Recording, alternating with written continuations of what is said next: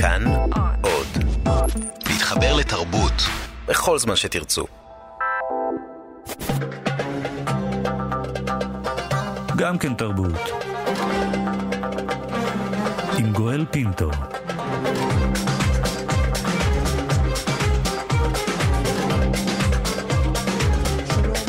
שלום לכולכם, אה, שבת אה, שלום, שבת שלום. אנחנו קוטעים את אה, תוכניתו של יובל מסקין, ואנחנו בתוכנית מיוחדת לציון מותו של הסופר, חתן פרס ישראל, עמוס עוז. עמוס עוז נלחם במחלה, במחלת הסרטן בחודשים האחרונים. היום עם הודעה של בתו פניה, נודע לנו כי הוא הלך למותו. בן 79, בשנה הבאה, בחודש מאי, הוא אמור היה לחגוג לחגוג את יום הולדתו ה-80. 79, עמוס עוז הלך לעולמו. אה, רבים רבים אה, רבים אה, מספידים את לכתו של עמוס עוז.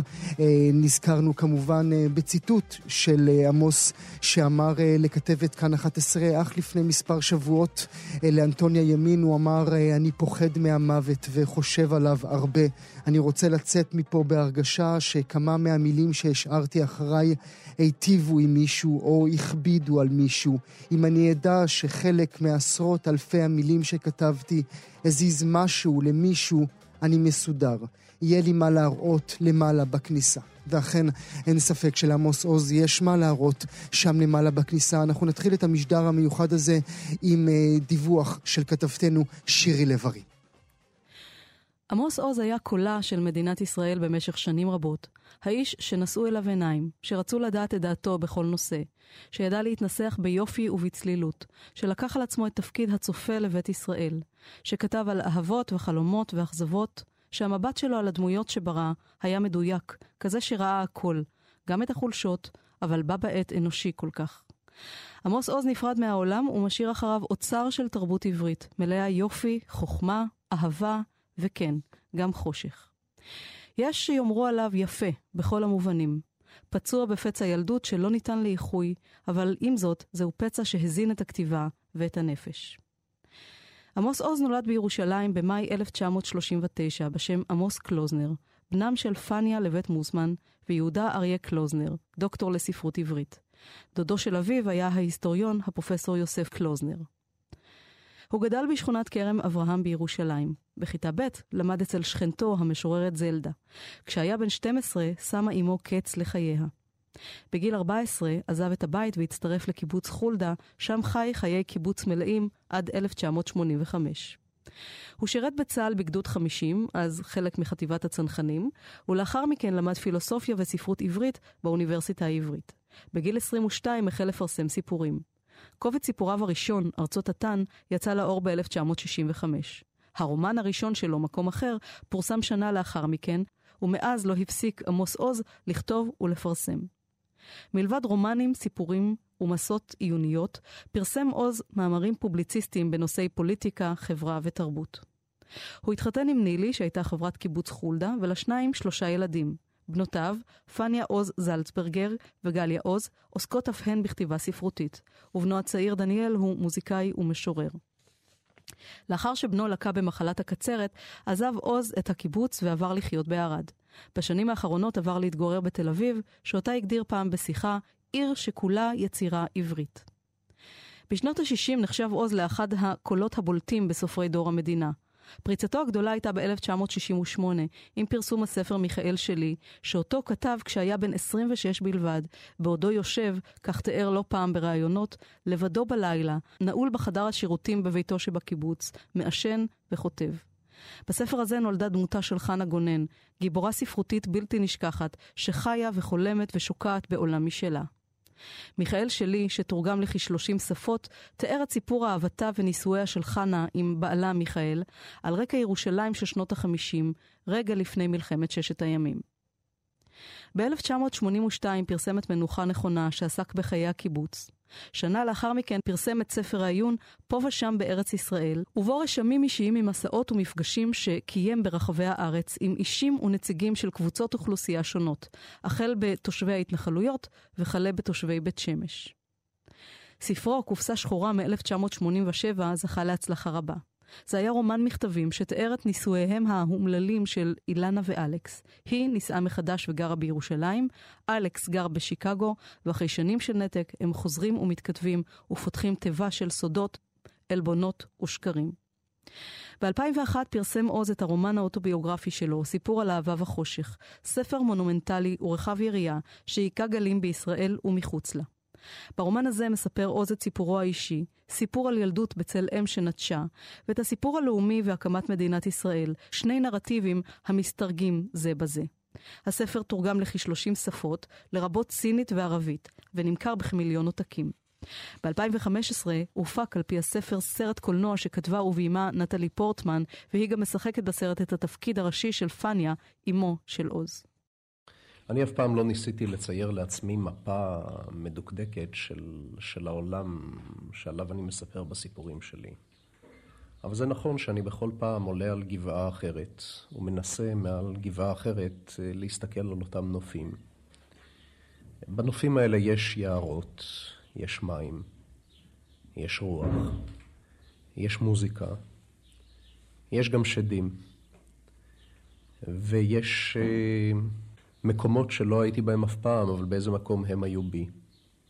הרבה דברים בכתיבה, הכותב, בכל אופן הכותב הזה, לא בדיוק מבין. זה לא משחק שח. זה לא, זה לא אינטריגה. זה בא, בא ממני, אני לא אומר שזה לא בא ממני, אבל חלק מזה גם עובר דרכי, אני לא יודע בדיוק מאיפה הוא בא, עובר דרכי ויוצא מהעט שלי. עמוס עוז נמנה עם אנשי הרוח החשובים בישראל.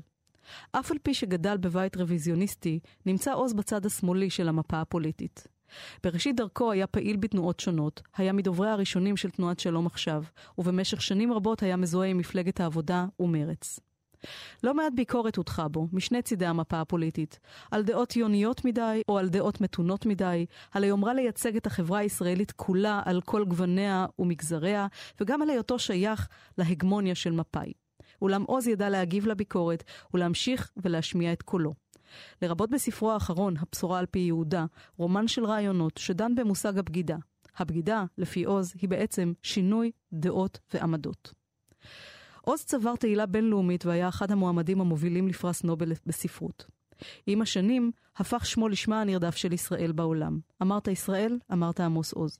ספריו וסיפוריו תורגמו ל-45 שפות, והוא זכה בפרסים יוקרתיים לספרות בישראל ובעולם, כולל פרס ישראל ב-1998, פרס גתה ב-2005, פרס היינריך היינה ב-2008 ופרס ביאליק. כשנשאל עמוס עוז בריאיון מהו הספר האהוב עליו מבין ספריו, תמיד בחר באותו הים. ספר בחרוזים, שמספר על הבן שיצא למרחקים, על האם המתה, על האב הבודד. כך סיפר בריאיון לכאן תרבות על ספרו אותו הים. אני לא קורא בספרים קודמים שלי אף פעם. זה תמיד מתסכל אותי. אם אני פותח ספר ישן, או שאני קורא דף ואני אומר, היום הייתי כותב את זה יותר טוב, אז זה מרגיז אותי. או שאני פותח דף, לפעמים, ואני אומר, כל כך טוב, אני כבר לא אכתוב אף פעם, זה עוד יותר מרגיז אותי. אני קורא ספרים של אחרים. היוצא מן הכלל היחיד זה אותו הים, אליו אני כן חוזר, וזה כי עמוק בלב אני לא ממש מאמין שאני כתבתי את הספר הזה. אני קצת מסתכל על אותו הים כמו פרה שהמליטה שחף. עמוס עוז היה האיש שראה בשפה העברית יפהפייה נרדמת למשך אלפיים שנה. הוא ראה בעצמו מחזר של הספרות העברית. הוא היה הילד שלמד בילדותו אצל מורה זלדה, זה שתלה על דלת חדרו כבר בגיל חמש את השלט עמוס קלוזנר, סופר. עמוס עוז הגשים את יהודו. הוא הותיר חותם בל יימחה בנפש היהודית הישראלית הקולקטיבית, ובנפש כל אחד ואחת מקוראיו, כל אדם באשר הוא אדם.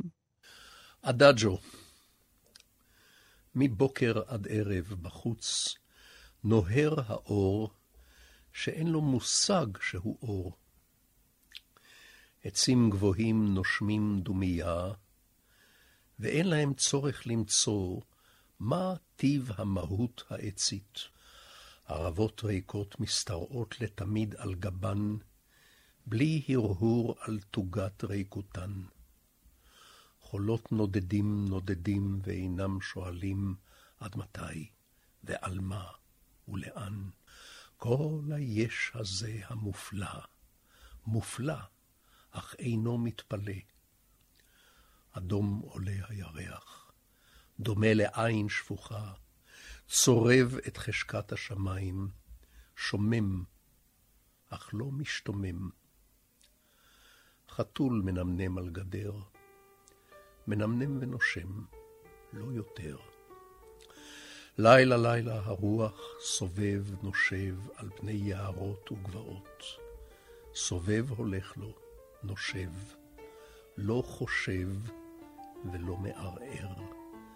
רק אתה, עפר וליכה, עד הבוקר כותב, בוחק, מחפש סיבה, מחפש תיקון.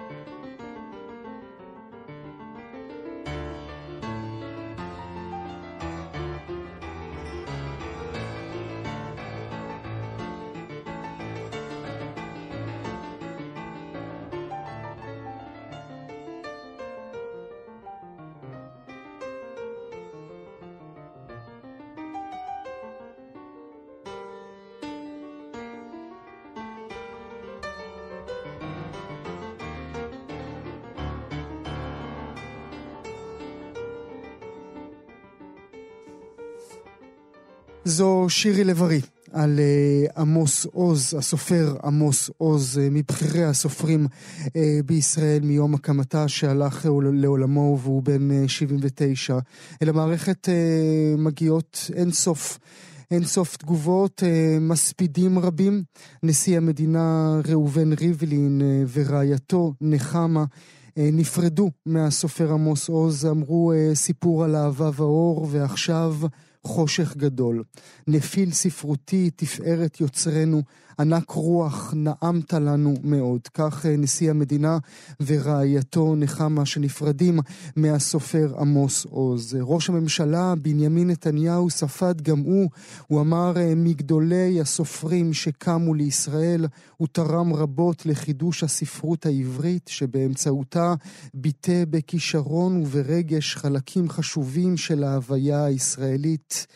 על אף שדעותינו היו חלוקות, אומר ראש הממשלה, הערכתי עמוקות את תרומתו ללשון העברית ולספרות העברית המתחדשת. כך אה, בנימין נתניהו, ראש הממשלה, על עמוס עוז שהלך לעולמו. עוד אה, תגובות רבות, אה, הספדים רבים שמגיעים אל המערכת. נמצא איתנו עכשיו הסופר חיים באר. שלום חיים.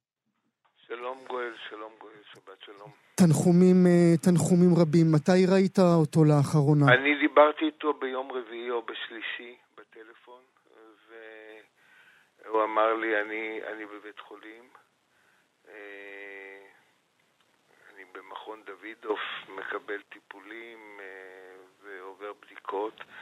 אמרתי לו שאני מאוד הייתי רוצה לבוא לבקר אותו, אז הוא אמר, תן לי קצת להתאושש. זהו. אז חבל, תראה, זה, זאת, למרות שאני ידעתי שמצבו מצבו לא טוב, זאת, לי כרגע זה קודם כל הפתעה, כאילו הפתעה, כן? ו... כי זה פתאום היה טוב.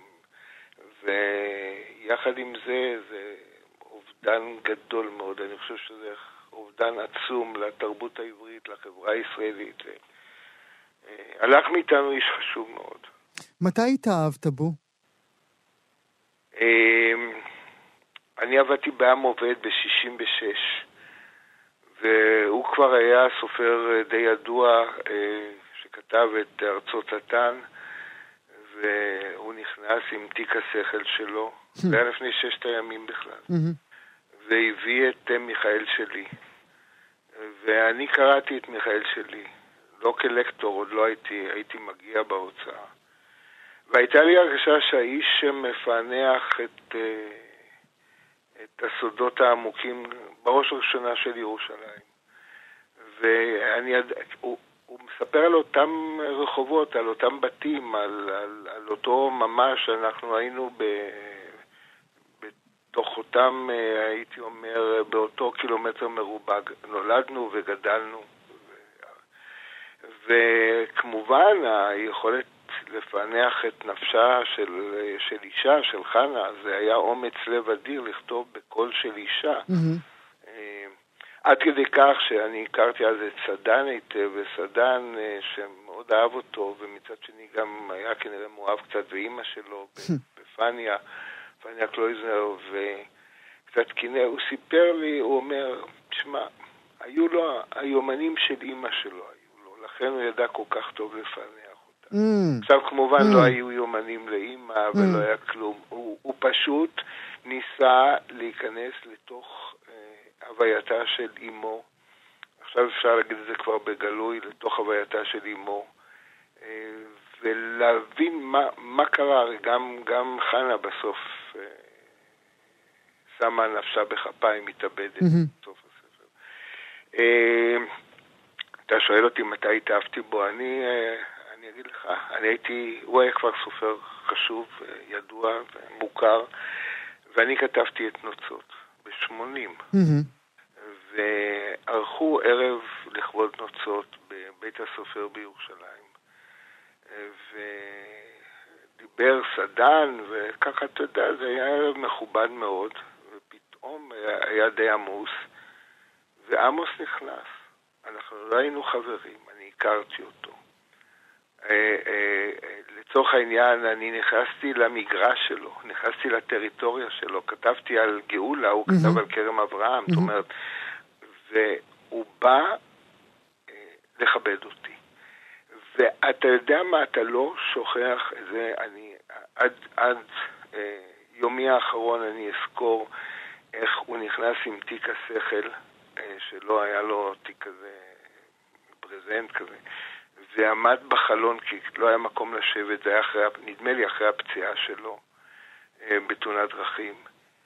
הוא בא לכבד סופר צעיר שכותב ספר שהיה יקר לו. תשמע, הבנת אתה... למה? הבנת באותם רגעים מה הוא עושה שם? אני קודם כל הייתי מאושר. ואת האושר, אתה יודע, אה, זה, זה נסיוב שהוא אנטידוט ל, להרבה חומרי רעל, mm-hmm. להרבה כעסים שאחר כך יש לך מהעולם, ממבקרים וככה.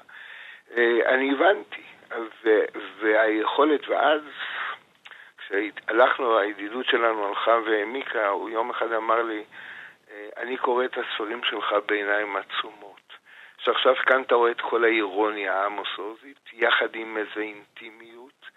זאת אומרת, זאת, זאת הייתה תפרש ידידות... לי, תפרש לי את המשפט הזה, מה זה אומר לקרוא אותה? אני קורא אותך בעיניים עצומות, זאת אומרת, אה, אה, אני, אני יודע בדיוק מה אתה עושה. אני מכיר את העולם שלך. הרי זה העולם זה שלי. זה טוב או רע? זה טוב או רע, חיים?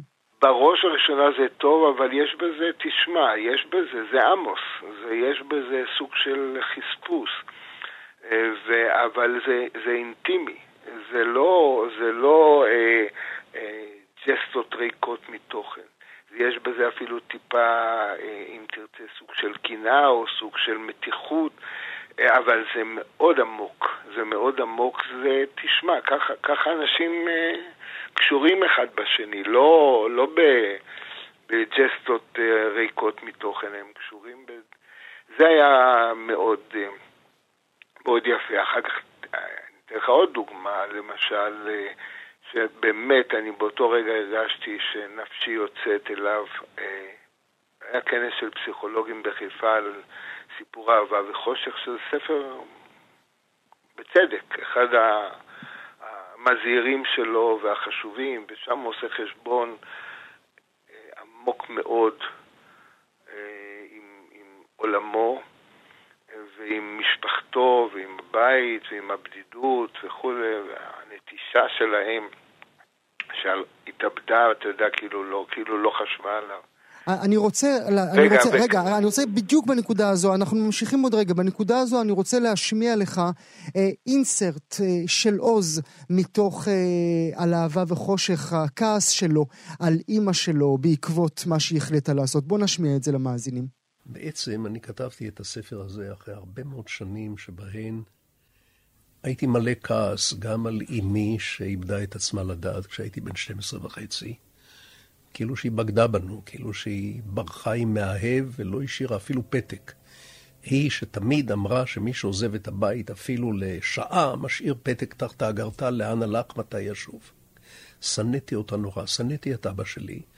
חשבתי שיש בו משהו נורא מפלצתי, אחרת אישה נפלאה כזאת לא הייתה טורקת את הדלת ועוזבת אותו. לא ידעתי מה, אבל בטח יש שם איזה מפלצת. והכי מכולם שנאתי את עצמי, כי חשבתי, אם אימא שלי קמה ועזבה אותי בלי מילה, כנראה שאני בלתי נסבל. כנראה שאני כל כך נורא שאף אחד לא יוכל לעולם לאהוב אותי. אפילו אמהות של רוצחים ואנסים אוהבות את הילד שלהם. אפילו אמהות של נאצים. אפילו חתולה אוהבת את הגורים. אם אימא שלי קמה והשאירה אותי בלי מילה, אני בלתי אהיב לצמיתות. אז שנאתי גם את עצמי, גם האשמתי את עצמי. אם רק הייתי עושה שיעורים כמו שצריך, ולא הייתי מתעצל להוריד את הזבל אחרי ארוחת ערב, את האשפה, אז היא בטח הייתה נשארת. אבל עם השנים, במקום הזעם והעלבון והתסכול, באו סקרנות, אמפתיה, חמלה והומור. ואלה ארבעת הכוחות שהניעו את היד הכותבת הזאת בזמן שכתבתי את אהבה והחושך. חיים, איך אפשר לשמוע את הדברים האלה עכשיו? כאילו פתאום הכל משתנה לי בראש. תשמע, אני, אני נחנק מדמעות כשאני שומע את זה. זה, זה, זה נכון. זה נכון, תשמע, זה... אה, אני לא פעם הלכתי לראות מאיפה, מאיפה האישה שמה, איפה היא שמה קץ לחייה. אני הדרכתי סיורים ב...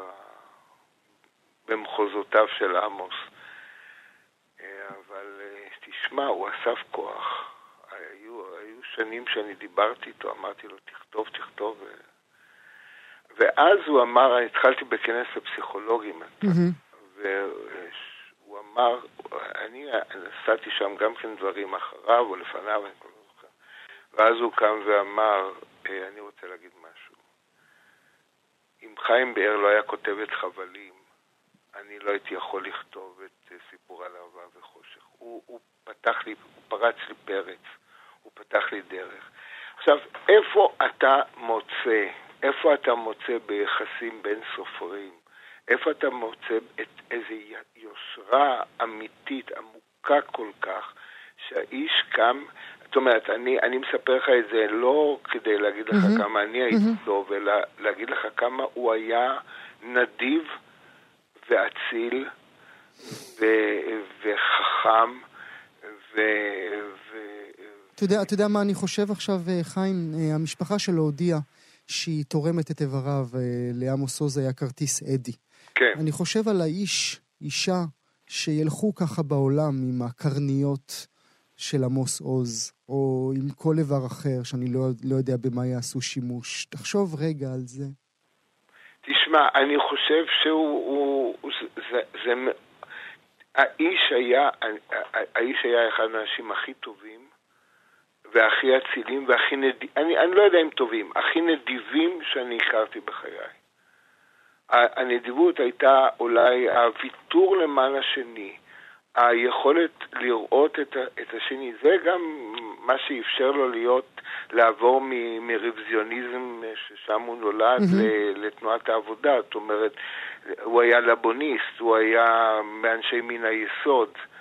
אה, ואני... אתה יודע מה, כי אם אתה מזכיר את זה, אני אשמח אם נתייחס לעוד משהו.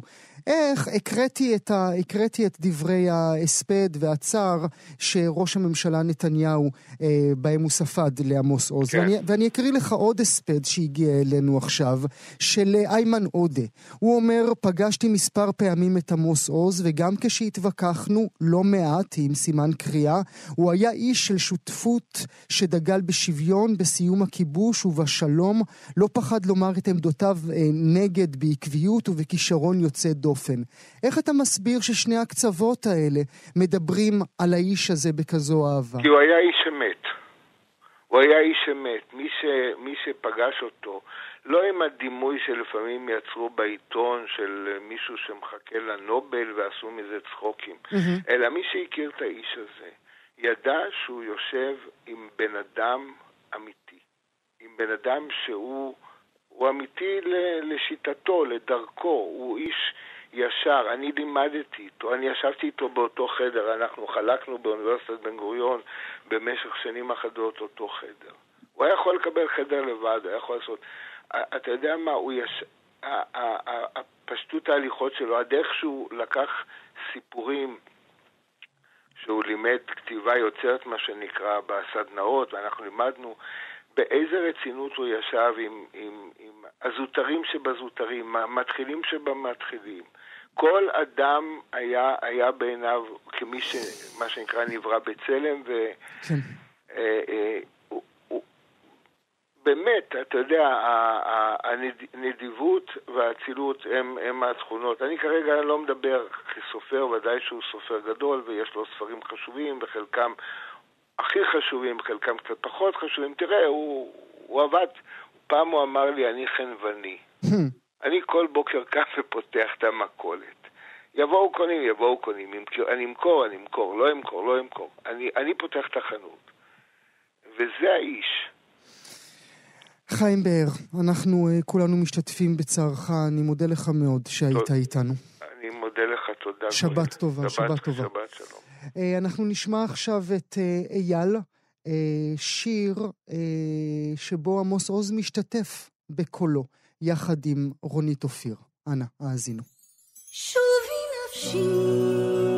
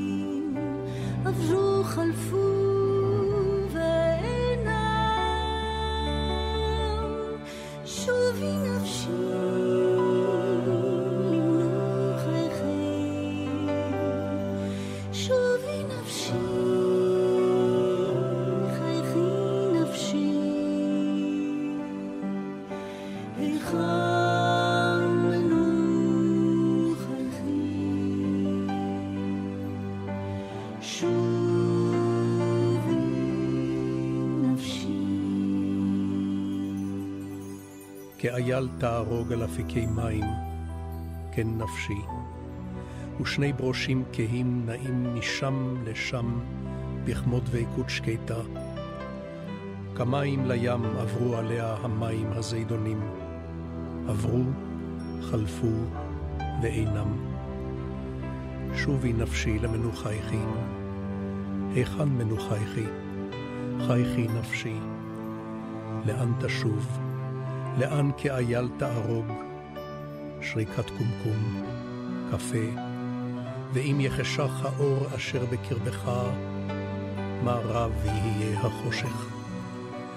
זבוב לחוד בין השמשה לרשת, הבית ריק, מרבד, חתול צנוף. מתי אבוא? מתי אראה? חשך האור,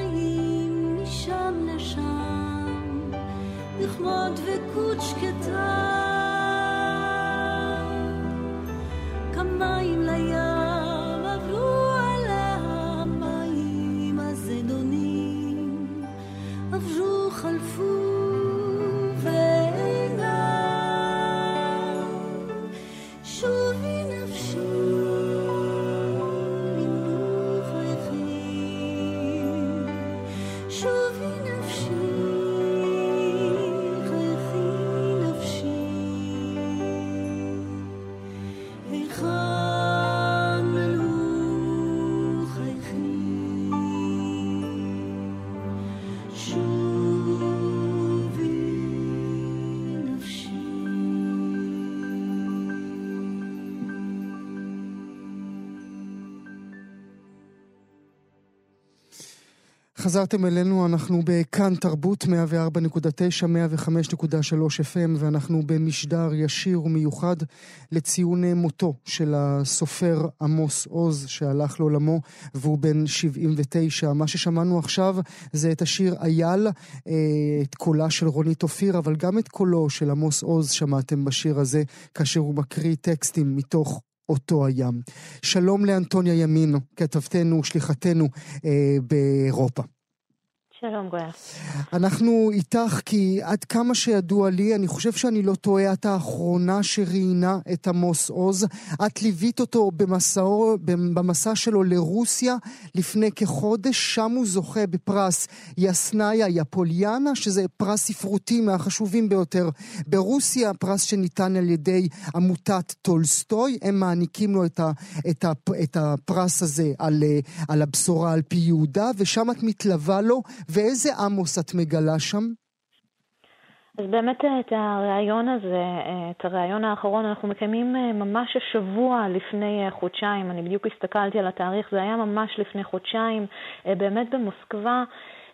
ו, וכבר אז, כלומר, בברנז'ה, איך, ש, איך שאנחנו אומרים, אנחנו, אנחנו ידענו כמובן ש, שעמוס עוז חולה, אבל התבקשנו גם בריאיון הזה לא לדבר על המחלה, וכמובן שגם כיבדנו את הבקשה שלו. עמוס, באמת ליוויתי אותו כי מה? גם... רגע, אמרי על זה מילה רגע. כי מה? מדוע, הם, מדוע הוא, הם בחרו שלא לדבר על זה?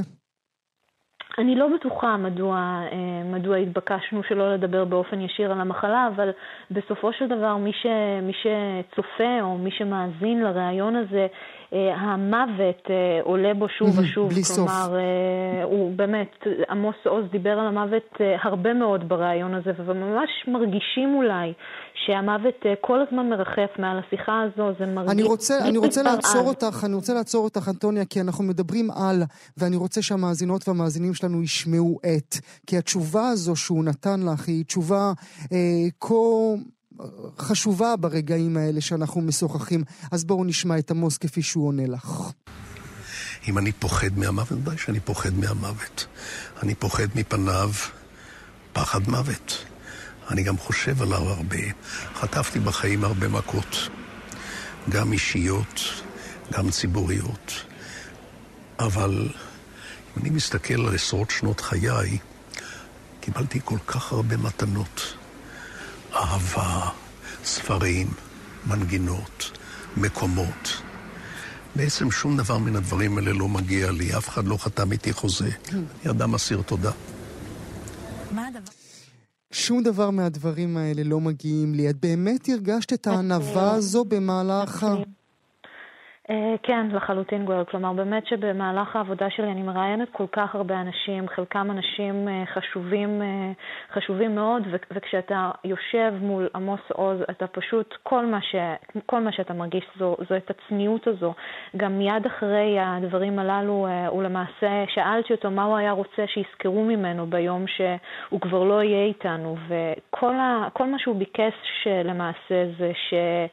שהמילים שלו יזיזו משהו למישהו. ואני חושבת שאם זו הצוואה שלו, הרי ברור היום שזו התקיימה. לא רק בישראל אבלים אה, את מותו של אחד מגדולי הספרות העברית, גם כאן בגרמניה, ולמעשה בכל העולם אה, משחררים היום הודעות אבל וכתבות עליו. עמוס עוז אה, סופר, אבל גם הוגה דעות, היה מהסופרים המוכרים ביותר בעולם. אני יודעת שהרבה ישראלים uh, היום uh, שואלים את עצמם איך יכול להיות שהוא נפטר מבלי לקבל בסוף את אותו נובל כן. שכולם חיכו לו. הסיפור ו... הזה עם הנובל, את התייחסת, אני זוכר שאת התייחסת אל הנובל בשיחה איתו. Uh, אני ראיתי שם איזשהו טיפת צחקוק אפילו שלו, כאילו הוא אומר זה אתם שרוצים את הנובל בשבילי, לא אני בשביל עצמי. נכון מאוד, הוא, ב, הוא למעשה אמר לי, הוא, וגם גם בשאלה הזו שוב המוות עלה, והוא פשוט ענה לי, אה, אני, אם אני אמות מבלי לקבל פרס נובל, זה לא יהיה נורא, קיבלתי מספיק פרסים בחיים שלי, ו... וכן, ובסוף זה... את, ידע, את יודעת לומר, בעקבות השיחות הארוכות שעשית אה, איתו, אנטוניה, מדוע שמענו אותו פחות בשנים האחרונות? מדוע אותו, אותו נביא בפתח שהוא היה בתחילת השנים כבר לא הגיע היום? אז גם על זה באמת אה, שאלנו אותו אה, באותה שיחה האחרונה שקיימנו איתו, והוא פשוט אמר שהוא חושב שהגיע הזמן של אחרים. Mm. הוא מעביר את השרביט, ככה הוא אמר, מעביר את השרביט לאנשים אחרים שאולי נראים ונשמעים אחרת ממנו. הוא אמר שזה אולי כבר לא הזמן של גברים אשכנזים אה, לבנים בגיל אה, מסוים אה, סופרים לדבר, אולי זה הזמן של אנשים אחרים לדבר, צעירים ממנו, שנראים אחרת ממנו, שנשמעים אחרת ממנו. שוב, הרבה מאוד צניעות גם, ב, גם בדברים הללו, כלומר, הוא לא היה מוכן ש, שיקראו לו, אה, כמו שאנחנו באמת מכנים זאת, נביא. אה, והוגה דעות, אה, אבל גם כמובן, ש, גם כמובן שבשיחה האחרונה איתו אנחנו שוחחנו גם על המצב הפוליטי ודעותיו הפוליטיות אה, לא השתנו, mm-hmm. אבל גם שם יש לו איזושהי דרך מאוד מיוחדת להעביר את, את איך שהוא חושב, ואפילו אדם שלא מסכים איתו, אני חושבת, יכול לשמוע הרבה מאוד היגיון בדברים שהוא אומר.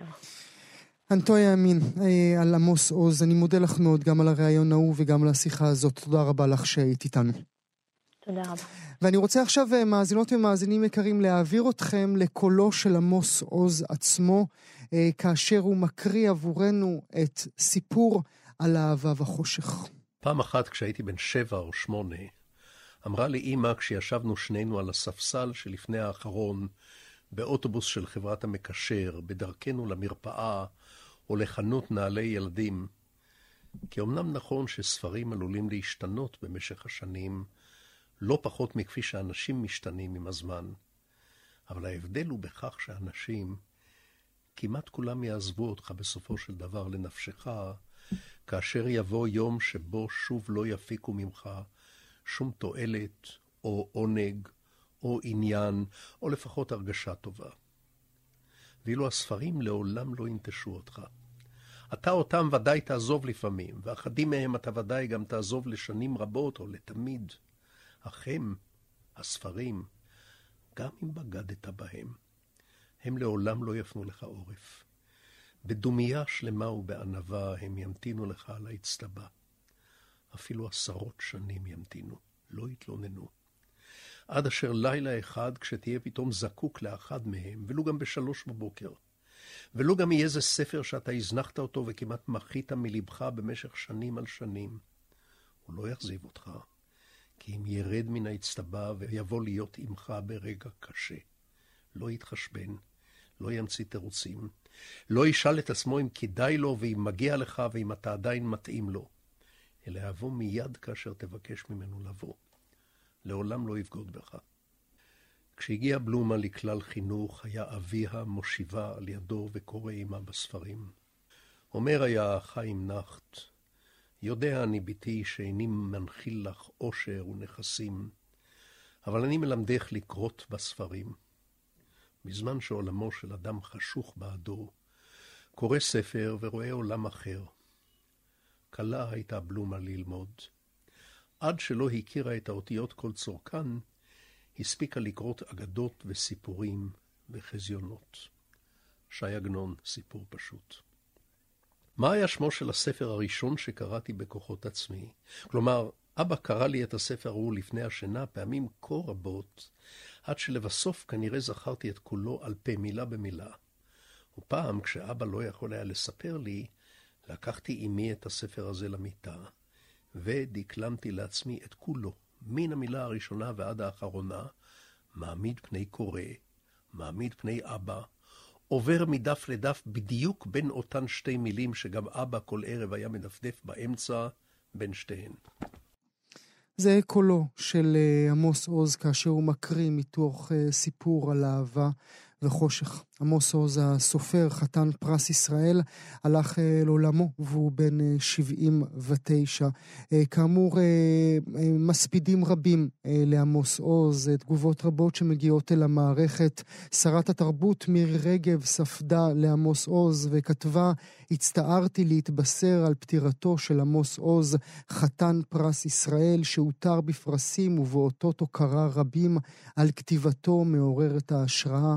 פה ושם בארץ ישראל ובעולם כולו, אומרת השרה רגב, יהדהדו יצירותיך בכתבים שהשארת בלבבות כולנו, נוח בשלום, עוז הרוח שלנו. גם חבר הכנסת יאיר לפיד ספד.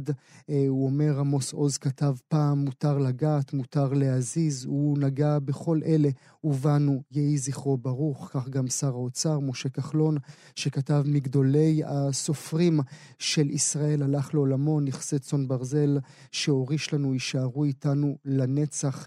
יהי זכרו אה, ברוך. כאמור, אה, כמו שדיווחנו לכם קודם, אה, עמוס עוז אה, קבע כי איבריו, אה, כי איבריו אה, יושתלו באחרים. הוא תרם את איבריו וכבר אה, מוסרים מבית החולים שהקרניות שעל עיניו אה, אה, אה, יועברו אה, לאנשים אחרים.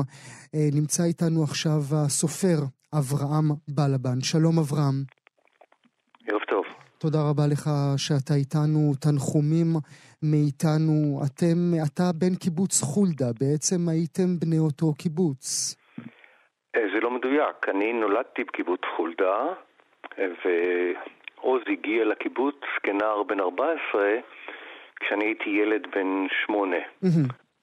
אבל אה, יש לי, כאילו, אני זוכר היטב את המפגשים אה, שהיו לאורך השנים בקיבוץ. ו... כן. מה אתה זוכר? מה הזיכרון האחד שלך שתיקח איתך? קשה, קשה אה, לבחור זיכרון אחד, וודאי אה, לא ברגע אה, עצוב כזה, אבל יש שני זיכרונות שהם למעשה אותו דבר. בחולדה היה נהוג לקיים גיוסים. נגיד כשהייתה עונה דחופה של קציר או של בציר או של אסיף כלשהו, mm. היו מגייסים את, ה, את ה, אה, חברי המשק, כל אחד היה צריך לתרום נגיד כך וכך שעות. שעות ו... עבודה.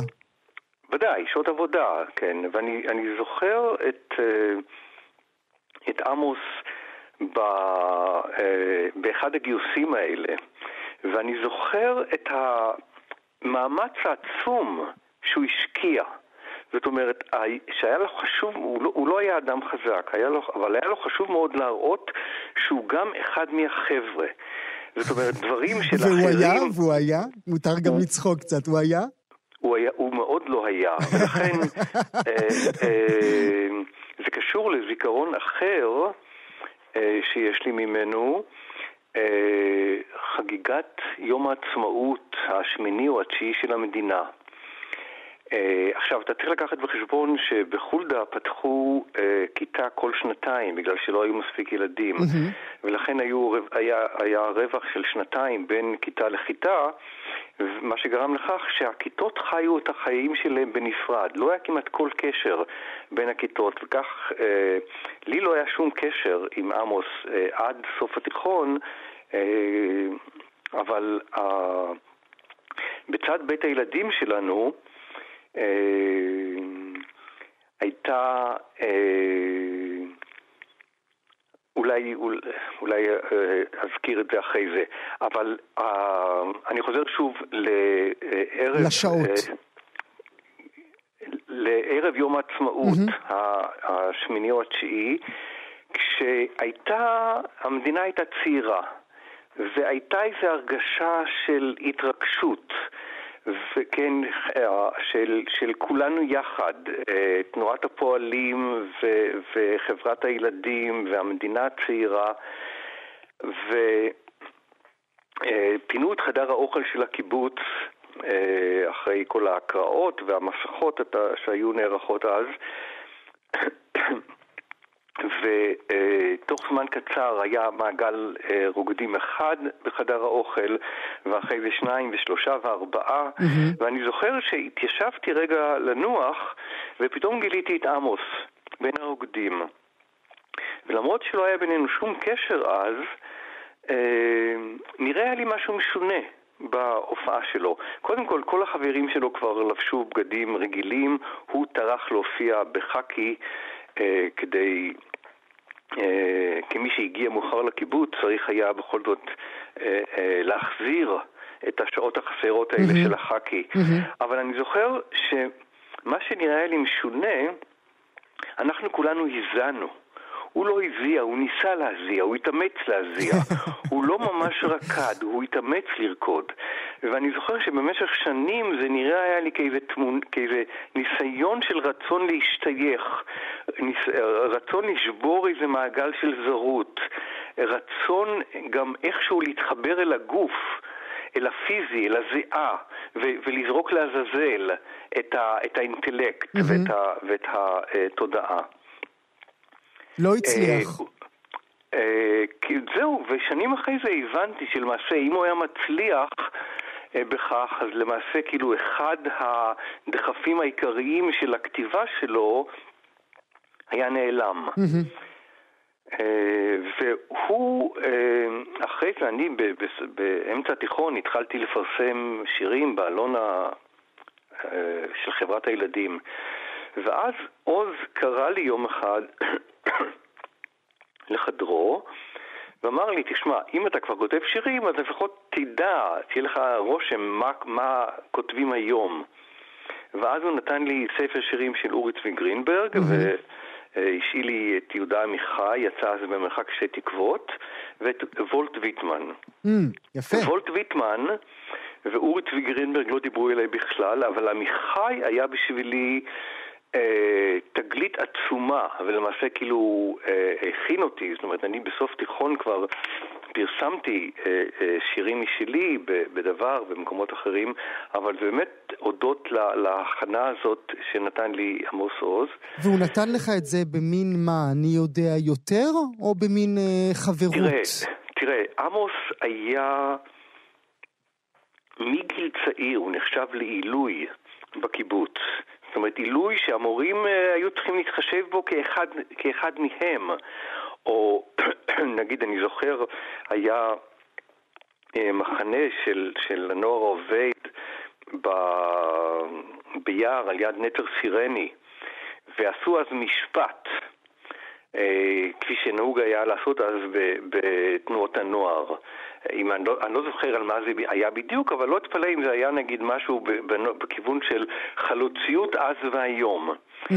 ועברה שמועה במחנה שעמוס עוז, שהיה מבוגר מאיתנו, עומד לבוא ולייצג את הצד ההפוך. זאת אומרת, כולנו ידענו שהוא עומד להגיד דברים שלא אה, אה, אה, כדעתו, ויש חשש, בגלל הכוח הרטורי העצום שלו, שהוא ישכנע בכל זאת את, ה, את, ה, את חבר המושבעים. זאת אומרת, אבל אני זוכר את ה... תגלה לנו את הסוף, הוא, הוא ניצח אתכם? הוא, הוא, הוא שכנע? הוא שכנע?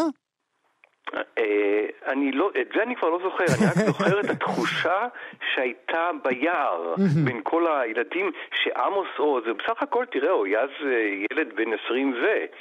שעמוס עומד להגיע ולהופיע, זאת אומרת, אני זוכר את ההתרגשות הזאת. אה, זהו, ואני מאז, מאז ה... השירים, ספרי השירה האלה שהוא נתן לי, הייתי נפגש איתו אה, לעיתים קרובות בערבי שישי.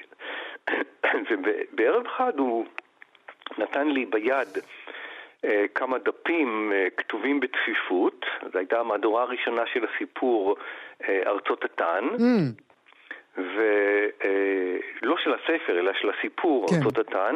הוא אמר לי, שב תקרא, תגיד לי מה אתה חושב. ואני זוכר את החוויה הקשה ההיא. כי אה, אה, אני לא... הסיפור, זאת אומרת, ארצות התן מתאר חבר קיבוץ בשם מתתיהו דמקוב שמזמין לחדרו את גלילה.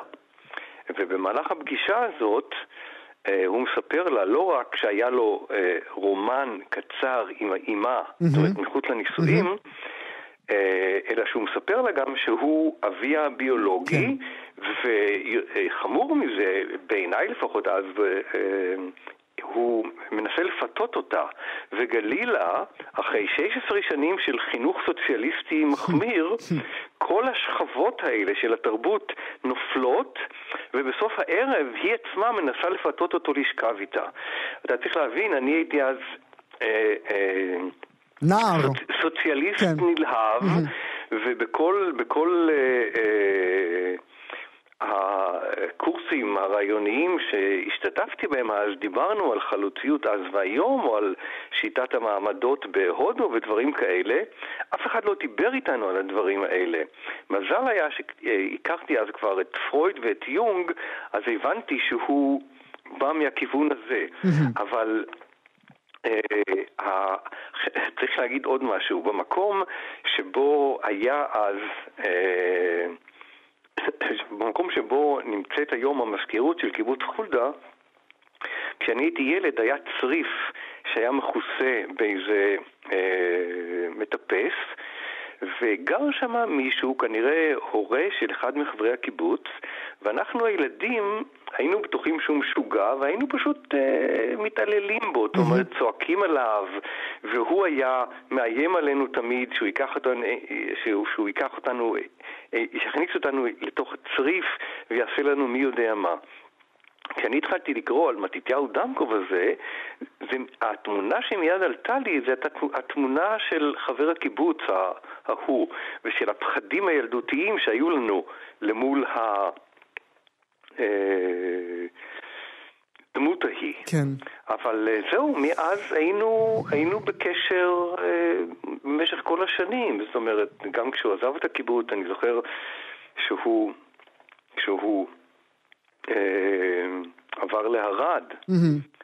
אז אה, הגעתי לשם קצת לעזור לו, לסדר את הבית, ואני זוכר שני דברים, גם בעניין הסדר, זאת אומרת מצד אחד היה סדר אה, מאוד, ממש סדר מופתי. את הספרים האלה והאלה לשים ליד המיטה, ואת הספרים האלה והאלה על שולחן הזה, אבל מצד שני, כשהלכנו אחר כך אה, לסטודיו שלו, והוא הציע לי לשתות קפה, והוא מזג קפה לשנינו, ואז שנינו הבאנו את פנינו. מתברר שהוא שם מלח בקפה במקום, במקום סוכר. הפרופסור אה, אברהם בלבן, אני מודה לך באמת על השיתוף הזה, על הסיפורים האלה, ואני גם אה, שולח לך את תנחומים מאיתנו. הסופר והמשורר עמוס עוז הלך לעולמו והוא בן 79. תודה רבה לך שהיית איתנו. תודה רבה לך. ואנחנו שולחים אתכם עכשיו, אה, מאזינים יקרים, לשמוע את קולה של, את קולה של לאורה ריבלין, כאשר היא שרה את אבישג, שהוא לחן של שאול בסר לשיר של עמוס עוז.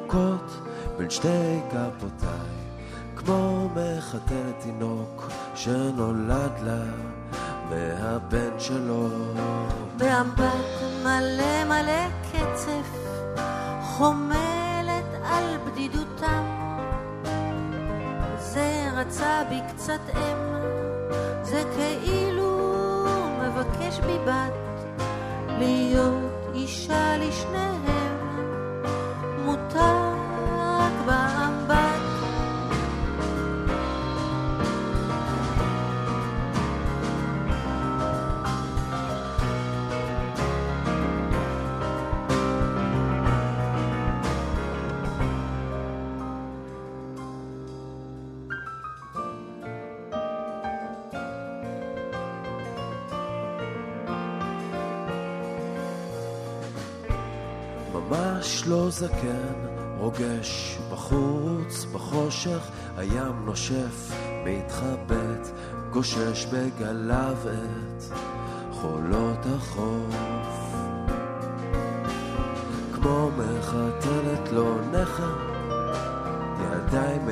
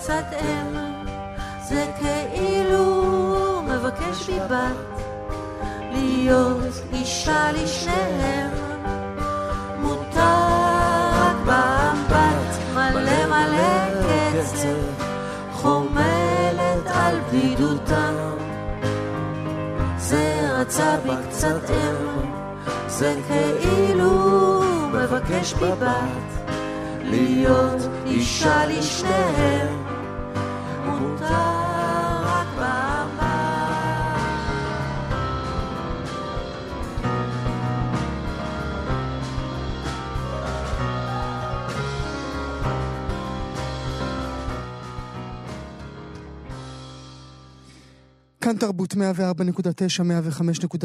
FM, אנחנו כאן אה, במשדר מיוחד לציון מותו של הסופר אה, עמוס עוז, בן 79, היה במותו. שמענו עכשיו את ליאורה ריבלין, ששרה מתוך הים נתן, הים לקח לחנים של שאול בסר לשירי עמוס עוז. אנחנו נמשיך ונשוחח על עמוס, זיכרונות של האנשים יש מהסופר החשוב הזה, אבל עוד לפני כן אני רוצה להפנות אתכם, ברשותכם, לעמוס עוז עצמו, מקריא מתוך מיכאל שלי. אני כותבת מפני שאנשים שאהבתי כבר מתו. אני כותבת מפני שבהיותי ילדה היה בי הרבה כוח לאהוב, ועכשיו כוחי לאהוב הולך למות. אינני רוצה למות. אני אישה נשואה בת שלושים שנה. בעלי הוא הדוקטור מיכאל גונן, גיאולוג, איש נוח. אני אהבתי אותו. נפגשנו בבניין טרסנטה לפני עשר שנים. הייתי סטודנטית מחוץ למניין באוניברסיטה העברית, בימים שבהם עדיין נערכו הרצאות בבניין טרסנטה. כך נפגשנו. ביום חורף, בתשע בבוקר, מעדתי במדרגות. צעיר זר אחז במרפקי. ידו הייתה חזקה ומתאפקת. ראיתי אצבעות קצרות, שטוחות ציפורן, אצבעות חברות אשר על פרקיהן צמחה פלומת שיער שחור. הוא הזדרז להפסיק את נפילתי. אני נשענתי על זרועו עד שחלף הכאב. הייתי מבולבלת מפני שמשפיל הוא למעוד פתאום בנוכחות אנשים זרים. עיניים חוקרות בולשות וחיוכים בלתי נקיים. והייתי נבוכה מפני שכף ידו של הצעיר הזר הייתה רחבה וחמה. כאשר תמך בי, הרגשתי בחום אצבעותיו, מבעד לשרוול שמלת הצמר הכחולה שסרגה לי אמי. חורף היה בירושלים. הוא ביקש לדעת האם נפגעתי. אני אמרתי כי אולי נקעתי קרסול. הוא העיר שהמילה קרסול יפה בעיניו וחייך.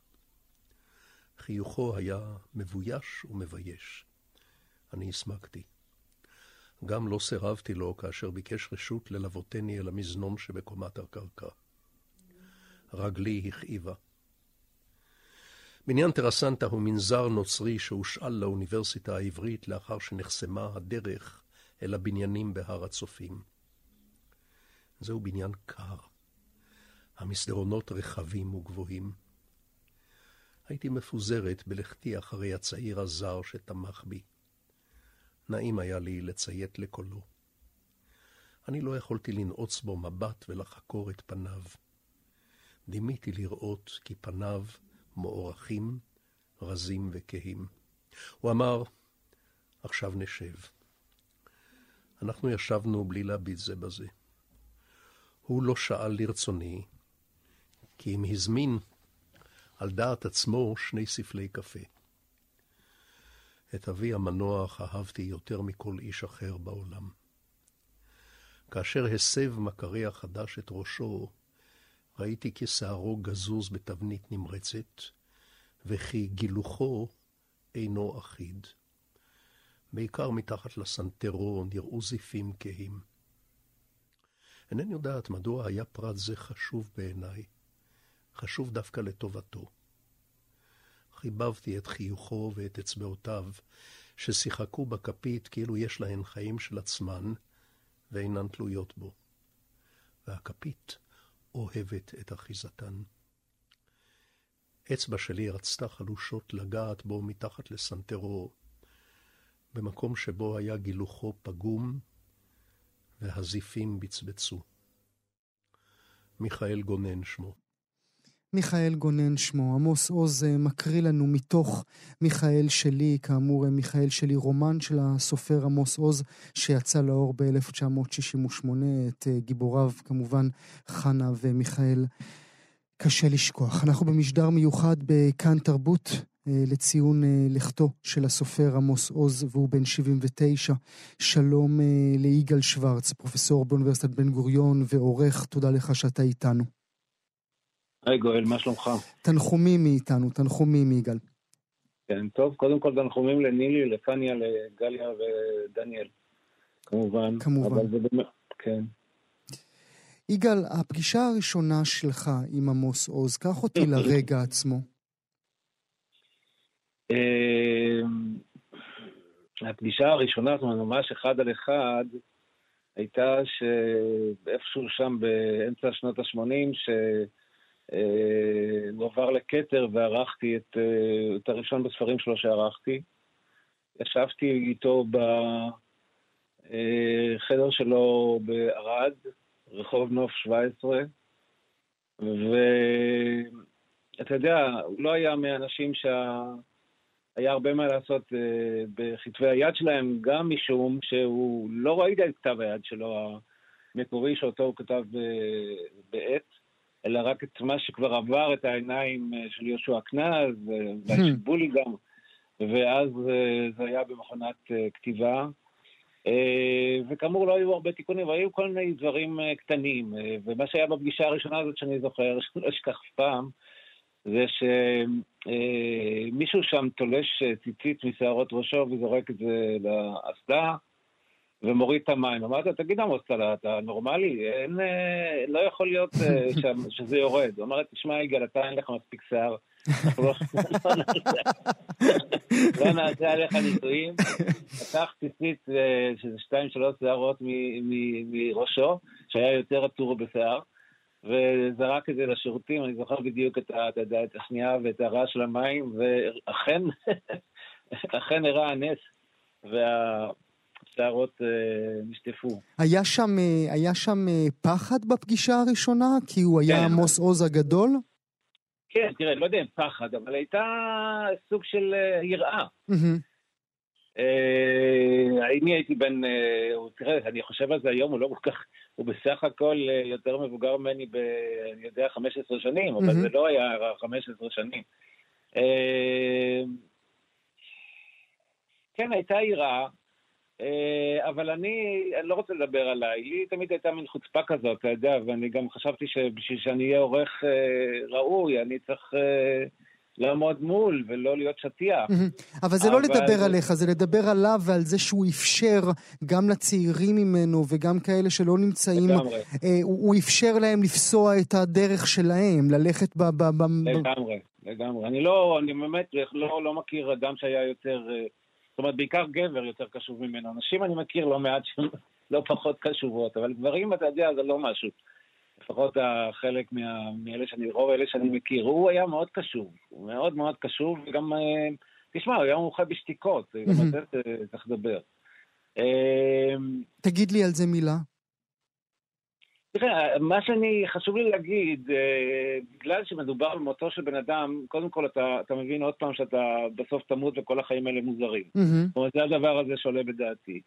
ויש כמה אנשים, לי עכשיו בש, בשנים האחרונות, שהמוות שלהם ממש אה, כמו רונית מטלון נניח, שזה ממש קשה, כאילו... כן. צריך, צריך לרגע לעשות כוכבית ולהגיד למאזינות והמאזינים שלנו, היום, היום הוא היורצייט הראשון, יום מותה נכון. הראשון של רונית מטלון. זאת אומרת, אנחנו מדברים על יום מוות הראשון של רונית, ויום נכון. מותו של uh, עמוס, וזה הכל מתחבר ביחד לשני האנשים האלה שגם הייתה להם חיבה והערכה גדולה אחד לשנייה. כן, ואני רוצה להגיד לך שהיה עוד, עוד משהו משותף לשני האנשים האלה, שהיה להם פאסון. אבל הפאסון הזה מתחת היה בלאגן. וזה מה שבדיוק, זה נורא מעניין הקישור הזה שעשית עכשיו, כי זה בדיוק ככה, היא הייתה כאילו, אני פעם אה, כתבתי על זה שכאילו נכנס, נכנסה לאולם תמיד כאילו היא המלכה המוכתרת, לא משנה שום דבר, לא עניין אותה לא מזרחיות ולא ככה ולא אישה ולא זה, היא אה, חשבה שהיא הציגה את עצמה כאילו היא מלכת הנפש, אה, הנשף אה, תמיד, ומאחורה הייתה גברת עם הרבה מאוד הרגשה של קושי גדול בעולם, ושל, ושצריך כל הזמן לקבל אותה, ו, ו, ושהיא צריכה אהבה כל הזמן. אצל עמוס הצרכים האלה באו לידי ביטוי פחות, יותר מסוגנן. אבל כי באמת, גם כשישבת איתו, תשמע, הפעם היחידה שישבתי איתו וראיתי אותו כאחד האדם ממש, כי הוא גם באחד על אחד, אתה יודע, דיבר אה, כאילו אה, מהר סיני או מהר נבו, אני לא יודע מאיפה. אבל פעם אחת אה, ישבנו בחצר ב, אה, ב, ב, שם בערד, והיה גם ישראל טליק. שהיה, ישראל טל, סליחה, טליק, שהיה מפקד שלו בשריון, mm-hmm. ועמוס כתב לו את הפקודות היום, אתה יודע, זה שהמציא את המרכבה. כן. והוא ישב עם הרגליים למעלה עמוס וסיפר בדיחות גסות וגירבט. לא ראיתי את אף פעם, את עמוס אף פעם ככה. משהו, ב, משהו ב, ב, ב, אתה יודע, בעניין הזה. דרך אגב, אני מוכרח להגיד לך, זה, זה הייתה המשל שהיה חוזר בשיחות בינינו. אמרתי לו, כיוון ששנינו אה, היינו טנקיסטים, אני גם, אבל הוא היה טנקיסט ממש כל הזמן. ואני אמרתי לו פעם, תראה עמוס, בשבילי העולם מתחלק, ותסלח לי על המשל הצבאי הזה, אתה יודע, לא נוח היום לדבר ככה, לאנשים שהייתי רוצה לשבת איתם בבר, ולאנשים שהייתי רוצה להיות איתם בטנק. בטנק הייתי רוצה להיות איתך, כי אני יודע שאף פעם, בשום מקרה, אתה לא תצא ולא תברח משם, אתה תהיה במקום שלך. זה היה עמוס עוז בשבילי. אתה מבין? הוא היה שם. הוא היה תמיד נוכח. אתה היית יכול לדעת שהוא... אה, אה, לא ישנה את עמדתו, והוא לא יתקרנף, ובתקופה שלנו, אתה יודע, זה באמת, הוא באמת... כאילו, זה לא ברור מאליו. יחד עם לא, זאת, יחד עם זאת, יחד עם זאת, גם שוחחנו על כך עם אה, חיים באר בשעה הקודמת. איך אתה מחבר את הקצוות? איך הוא הצליח לחבר את הקצוות ולקבל עם לכתו גם הספדים יפים מאיימן עודה וגם הספדים יפים מבנימין נתניהו? אני אספר לך משהו. הכי מצחיק ששמעת בחיים שלך. תראה, קודם כל, אני, אני חושב עכשיו אם עדיין לספר את זה או לא, אבל קודם כל, אה, אף אחד לא, או מה שצריך לדעת, להבין סוף סוף, זה שעמוס היה סופר כל כך אהוב בארץ בגלל זה. זאת אומרת, הוא היה בו את ההדר אני לא, לא מתפעל מהדברים של ביבי, או לא, זה לא, לא העניין, העניין הוא שהוא בלתי אין, היה בו מצד אחד איש ימין במובן הקלאסי של ז'בוטינסקי, אם אתה רוצה, סוג של דן מרידור או בני בגין כזה, mm-hmm. עם הפשטות בלבוש, עם התיק שכל שלו, עם זה שהוא אה, אה, הלך להרצות אה, כמרצה אורח באוניברסיטאות בעולם, היה לו בחוזה כתוב שהוא לא הולך עם עניבה. אה, אני למדתי ממנו כמה דברים, גם זה. אה, וההדר, ומצד שני הוא היה איש שעם שכל מאוד מעשי, כזה כמו אשכול. אה, ועם מחשבה אה, שחיברה באמת את ה... למות או לכבוש את ההר, ותראה, זה הבית שלו, ועוד דונם ועוד איזושהי חולדה. והיו בו את הקצוות האלה, גם בכתיבה. ואולי לסיום תיקח אותנו אל הצחוק. אני אספר לך סיפור נורא מצחיק. אני פעם ישבתי אצל עמוס זה כבר היה ברמת אביב, אני לא זוכר מתי. הייתה איזו תקופה שלא תאמין, אבל ביבי לא היה במצב טוב, אני לא זוכר מתי זה היה. אבל ישבתי עם עמוס, ואחרי זה שקמתי ללכת, נכנס ביבי נתניהו. מיד כשאתה יוצא. מיד כשאני יוצא. ואז אה, אחרי זה צלצלתי, שאלתי את עמוס, תגיד, מה הוא עשה אצלך? אז אמרתי, אני אספר לך בדיוק מה קרה. הוא לא בדיוק במצב טוב, הוא רצה תמיכה. הוא רצה תמיכה מעמוס עוז. כן, תמיכה, סוג של תמיכה ציבורית. אני לא, לא זוכר בדיוק מה היה העניין הספציפי. אז אמרתי לו, נו, ומה עשית? אז הוא אמר, תשמע, אני אמרתי לו ככה.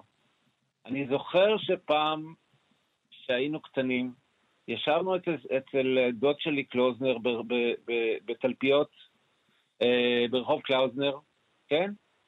ושאחרי זה הפך לרחוב קלאוזנר, כמובן איפה שבית שי עגנון. Mm-hmm. ישבנו מתחת, היינו שלושתנו, היינו אה, אה, אתה ויוני ואני מתחת לשולחן, ונתתי למישהו בעיטה. אני לא זוכר אם זה היה לך או ליוני, ואני מאוד מצטער, אבל לא עד כדי כך שאני הסכים לעשות מה שאתה מבקש. שווה או לא שווה? הפרופסור יגאל שוורץ, שימחת, אני מודה לך מאוד, תנחומים מאיתנו. תודה רבה לך שהיית איתנו. תודה, ביי. שלום אה, לסופר, אלי אמיר. שלום וברכה. תודה לך שאתה איתנו, אלי. תנחומים מאיתנו. מהו בשבילך עמוס עוז? עמוס היה חבר ואח בכור, כך נהגתי לקרוא לו. הייתי קורא לו אחי הבכור, למרות שאני מבוגר ממנו שנה וחצי. אה, עמוס בשבילי היה דוגמה ומופת אה, של אדם אה, עממי, פשוט צנוע מאוד, ישר להפליא, שחיפש את האמת ונלחם, ונלחם למען דעותיו בצורה הכי חריפה וחדה. בנשמתו, לפי דעתי, הוא נשאר קיבוצניק, זה התבטא גם בלבוש שלו. הערכים שהוא ספג מהאבות המייסדים בחולדה אה, נשארו אה, טבועים בו. למרות שבחולדה הוא היה זר, כשנתפרסם תרנגול כפרות, הוא כתב לי מכתב פנטסטי של שני העמודים שכלל את הכל, לא הכרתי אותו באופן אישי. ואז קבענו להיפגש. ובאתי לחולדה וישבנו שלוש וחצי שעות בחדרו, ויצאנו חבוקים, והוא אמר לי, בוא אני אכין לך ארוחת ערב. Mm. ונשארנו ככה חבוקים כמו אחים כל ימי חיינו. בני כמה הייתם אז? בני כמה היינו אז? אני הייתי בן 40 בארבע, והוא היה בן 42 וחצי, משהו כזה. אז מצאת אח חדש בגיל 44. מצאתי אח חדש ויועץ וחבר, ואני מוכרח לומר לך שלעמוס היה חלק גדול, לא וללא ואליאב, במפריח העצים. Mm. במה הדברים? איך? איך? באמת דברים, השיחה הראשונה ששוחחתי עם עמוס בחולדה, אותה שיחה, אמר לי, אלי, אם אוזניי לא מטעות אותי, זה היה הביטוי שלו, עוד לא התחלת אפילו לכתוב. עכשיו אני מבקש ממך, אני מפציר בך, אפילו הוא אמר, אני מתחנן בפניך, אתה חייב לכתוב את הסיפור של יציאת עיראק. אתה לא תכתוב את הסיפור הזה, איש לא יכתוב אותו. פשוט במילים האלה. וזה, הדברים האלה חזרו... למה זה, היה, למה זה היה לו כה חשוב? אם אני זוכר נכון, מפריח היונים יצא בתחילת שנות התשעים. למה הוא הבין כן. שבלעדיך הסיפור הזה ייעלם? לפי דעתי, הייתה לו הערכה, הוא רצה שגם הסיפור המזרחי, מה שנקרא, יהיה בספרות העברית. אבל זו נקודה מעניינת, הרי כי לאורך השנים אתה בוודאי שמעת את זה, כולנו שמענו את זה, אה, כן. כל מיני פוליטרוקים וכאלה פקידים כן. שדיברו על כך שעמוס לא נתן למזרחי את המקום שלו בכל לא הספרים לא נכון. ההיסטוריים שהוא כתב. איך זה מתחבר למה שאתה מספר לי עכשיו? יגאל, יגאל, ממש לא נכון.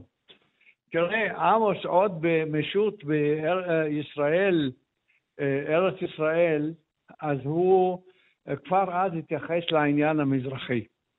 בשני, בשני העשורים האחרונים אה, הוא דיבר כך לא פעם, והוא גם הבין שבלי מה שנקרא המזרחיים, וספציפית למרוקאים, יוצאי מרוקו וצפון אפריקה, לא ייכון פה שלום בארץ. הבנת?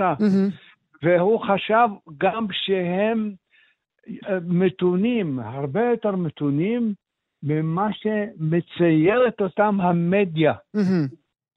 וזה, לכן, זאת נקודה שצריך לשים אליה לב. זה ממש לא נכון. הוא, מה זה אני, מאיפה אני נולדתי?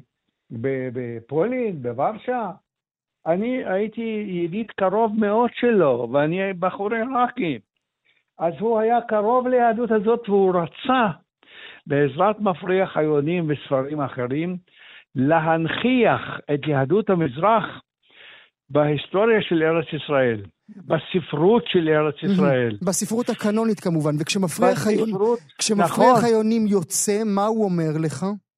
הוא כתב לי מכתב נפלא, והוא היה מאושר, הוא הופיע לכבוד מפריח היונים גם, ולזכותו ייאמר שהוא כתב גם למו"ל בחוץ לארץ, בגרמניה, הוא באמת תרגמו את הספר לגרמנית והוא הצליח מאוד. בגרמניה הספר מפריח היונים. אגב, אין ספר שקראתי, שכתבתי שעמוס לא אה, כתב לי עליו או דיבר איתי בעל פה או שוחחנו על זה, אין כזה דבר. גם אני על הספרים שלו. אנחנו מדברים כאן במהלך השידור המיוחד שלנו, שוחחנו גם עם חיים באר, גם עם אברהם בלבן. כולם מדברים עכשיו במונחים שאתה מדבר, וזו הנדיבות הגדולה שלו. ואולי זה מה שהיה חסר בתפיסה הציבורית שלנו אותו.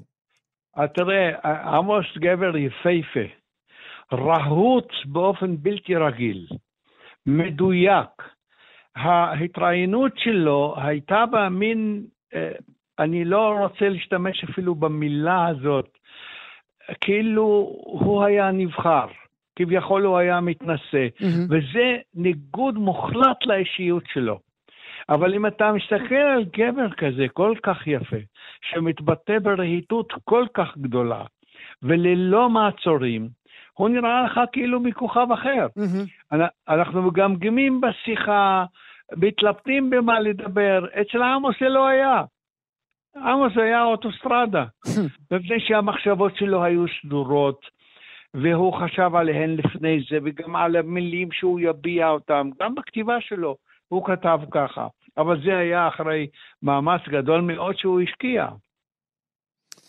ולכן הדימוי שלו היה, וחוץ מזה, אל תשכח שאחינו הימניים שיהיו לי בריאים, צבעו אותו בכל הצבעים הנוראים ביותר של איש שמאל שהוא מוכר את ישראל וכולי.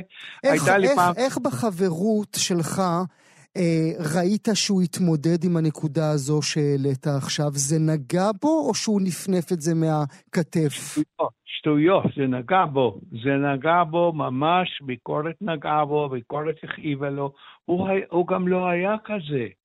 הוא גם לא היה כזה, וזה היה ג'נווין, זה היה מקורי, מתוכו זה בא. אתה מבין? Mm-hmm. הוא, הוא לא העמיד פנים אה, בפניי. אנחנו, אה, אה, הייתי מרגיש, תאמין לי, הייתי מרגיש, ומהרגע הראשון, מהשמחה הבלתי רגילה וההערכה הבלתי רגילה שהייתה לו על, על תרנגול כפרות, שהנה בא כל, מה שנקרא, כל של העולים האלה מארצות mm-hmm. האסלאם, mm-hmm. וקם לעשות uh, uh, חשבון עם הצבר, זה הקסים אותו, והוא רצה והוא חיפש את זה, כן? אה, אז ההשקפה הזאת, תראה, עמוס נתפס בציבור לא תמיד כמו שהוא היה, הרבה פעמים כמו שהוא לא היה, והימין צבע אותו. אני אגיד לך משהו. הייתה לי תוכנית פעם עם גאולה כהן על ימין ועל שמאל. כל חודשיים גאולה, חברתי שאני אוהב, תקפה אותו. וכל חודשיים בשידור אונליין, והייתי אומר לה, גאולה, מה את עושה? מה הוא עשה לך? מה את מטפסת עליו?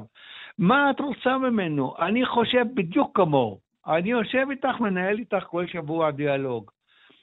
אבל היה משהו בו שלפי דעתי הפחיד את הימין, הרתיע את הימין.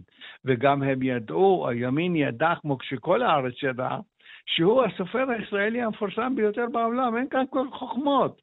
ושומעים אותו בכל מקום בעולם, המונים. שומעים אותו ומראיינים אותו וכותבים עליו ומצטטים אותו. כן, צר... וזה... אני, אני, רק אשים, אה, אני רק אשים אה, כוכבית בנקודה הזו ממש, אה, רק כדי לומר, כן. אכן, אכן מהסופרים הבכירים ביותר, ביותר בעולם, הסופרים הישראלים הבכירים ביותר בעולם, לא כל אחד יזכה לדברים כאלה שהוציא עכשיו שר החוץ של גרמניה. הוא מוציא הודעה לעיתונות, אני אקריא אותה ברשותכם. אם עמוס עוז מת היום לא רק סופר ישראלי גדול, אומר שר החוץ של גרמניה, שהיה מסוגל לחבר אין ספור אנשים לסיפוריו, גם נכון, כאן בגרמניה. נכון. אלא גם חסיד אמיץ ונטול פניות של השלום במזרח התיכון. ביצירותיו הספרותיות, אומר שר החוץ, יוצאות הדופן, תיאר עמוס עוז תמיד פיסת היסטוריה ישראלית עכשווית. הוא נכון. חקר את הוודאיות לכאורה והזמין אותנו להסתכל על דברים בדרכים חדשות, במילותיו החכמות, המרתיעות. הוא גרם לנו לחשוב שוב ושוב, והזכיר לנו שהשלום בא רק כאשר אנו נלחמים עליו. אנחנו מאוד נתגעגע לעמוס עוז, ואת זה אומר שר החוץ של ממשלת גרמניה. בראבו, אני אומר לך בראבו, הוא מפרגן לו הרבה יותר ממה שהישראלים פרגנו אותו, ואני ככה ראיתי את ההופעות שלו בחוץ לארץ, וכאן לא הבינו את זה. ו- ו- וזה היה, תראה, הוא היה איום על הימין בעצם הרהיטות שלו. בשנים האחרונות הוא התעייף. Mm-hmm. בשנתיים האחרונות הוא בכלל נחלש גם בגלל אבל, המחלה. אבל בשנים האחרונות ראינו אותו הרבה עם עלה של זית, אלי. הוא תמיד היה עם עלה של זית. תשמע, אנחנו התחלנו את הידידות שלנו אה, סביב לובה. אני עבדתי עם לובה אליאב, לובה יצא נגד גולדה, נגד הימין של מפלגת העבודה, טבנקין וכל האגף הימני של מפלגת העבודה, של מפא"י עוד. ואז, ואז הצטרפו למאבק הזה עמוס עוז ואלף בית יהושע, ועבדך הנאמן. אנחנו היינו הראשונים שתמכנו בלובה, ודאי שלושת הסופרים שליוו אותו לאורך כל הדרך. אז הוא כבר אז היה כזה, אתה מבין? אבל כי היה לנו, אחרי מלחמת ששת הימים הוא יצא משם והוא אמר הכיבוש משחית. כמה היו כאלה? ליבוביץ' דיבר על זה, עמוס דיבר לפניו שהכיבוש משחית. אז אה, ובשנים הוא האחרונות ראה... הוא בחר מה לעשות, כי בריאיון אחרון שהוא נתן לכאן 11, הוא אמר, אני משאיר את הבמה לדורים, לדורות אה, שאחריי. אני כבר לא, אלה, אלה לא זמנים, הוא אמר, שאנשים רוצים לשמוע גברים לבנים אשכנזים שמביעים את דעתם. זו הסיבה שבגינה הוא השאיר את הבמה? לא. לא. הוא רצה לעודד קולות אחרים מיוצאי ארצות האסלאם, במיוחד ממרוקו. הוא הבין שהוא, גם אני לא מדבר ליהודי מרוקו, אתה יודע? כשהם שומעים אותי אומרים שאני משתכנז. Mm-hmm. אתה גואטה, mm-hmm. אז הזמנת אותי לרעיון, יפה מצדך. Mm-hmm. אין לך דעות קדומות, אתה מבין? Mm-hmm. בש, בשביל יוצאי מרוקו אני משתכנז. אני לפעמים הייתי מקבל איומים מהם בטלפונים. אתה מבין? אז עמוס, על אחד, עמוס כבר הבין בשנים האחרונות שאת המאבק הזה באמת, כמו שהוא אמר, את המאבק הזה ינהלו, הלוואי, אמן, אנשים צעירים mm-hmm.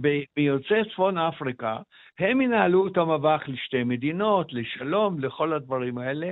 אנחנו כבר גם אשכנזים היום, אנחנו, גם השמאל האשכנזי mm-hmm. משוקץ, משוקץ.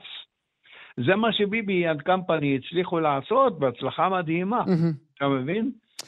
אני, אז... אני צריך לצערי לצאת לחדשות, אבל תן לי ברשותך, אלי אמיר, במילה אחת, זיכרון אחד, קטן, אינטימי, אישי, של אחים, שתיקח איתך. שמע, אה, אה, עשו עליי פעם אה, ערב לכבודי בערב מספרי סיפורים. הרמתי טלפון לעמוס שיבוא ויופיע. עמוס לא הופיע בדברים האלה מעולם. אמר לי, בשבילך אני אבוא. הוא בא, הוא עלה על הבמה, והוא אמר, והוא קם, היה חולה. הוא אמר, אני חולה, אבל בשביל אלי על ארבע הייתי בא. Hmm. לא, אז היו לי דמעות בעיניים, וגם hmm. ככה היה לכל הקהל. והוא דיבר כדרכו בצורה נהדרת, והתחבקנו והתנשקנו לפני כל הקהל. סיפור יפה. הסופר אלי אמיר, אה, תנחומים מאיתנו, אני מודה לך מאוד שהיית איתנו. תודה לך. שלום, שלום. אה, ולא רק כאן בישראל עצוב, אה, אם תפתחו עכשיו, תיכנסו אל המרשתת, תיכנסו אל כל אתרי העולם. הלו מונד בכותרת ראשית אומר אה, לקריבי ישראליה, מיליטון פור לפה, עמוס עוז אמור, כך גם השפיגל, הדר שפיגל, כך גם כל אותני העולם, כולם מבכים את לוחתו של עמוס עוז. הסופר עמוס עוז שהלך לעולמו והוא בן 79. אנחנו מסיימים את המשדר המיוחד הזה מיד אחרינו רותי קרן. אה, אני רוצה להודות לכל מי שעשו במלאכה. אה, תודה רבה לאייל שינדלר שהיה על ההפקה. תודה רבה גם לענת אה, שרון בלייס, ותודה רבה גם לשירי לב-ארי. תודה לכל אנשי כאן תרבות שעשו את השידור המיוחד הזה. כאמור, מיד אחרינו תוכניות רבות, וכך גם מחר תוכניות לאורך עשרות שנים שבמרכזם עמוס עוז כאן אצלנו בכאן תרבות. תודה לכולכם, שבת נעימה.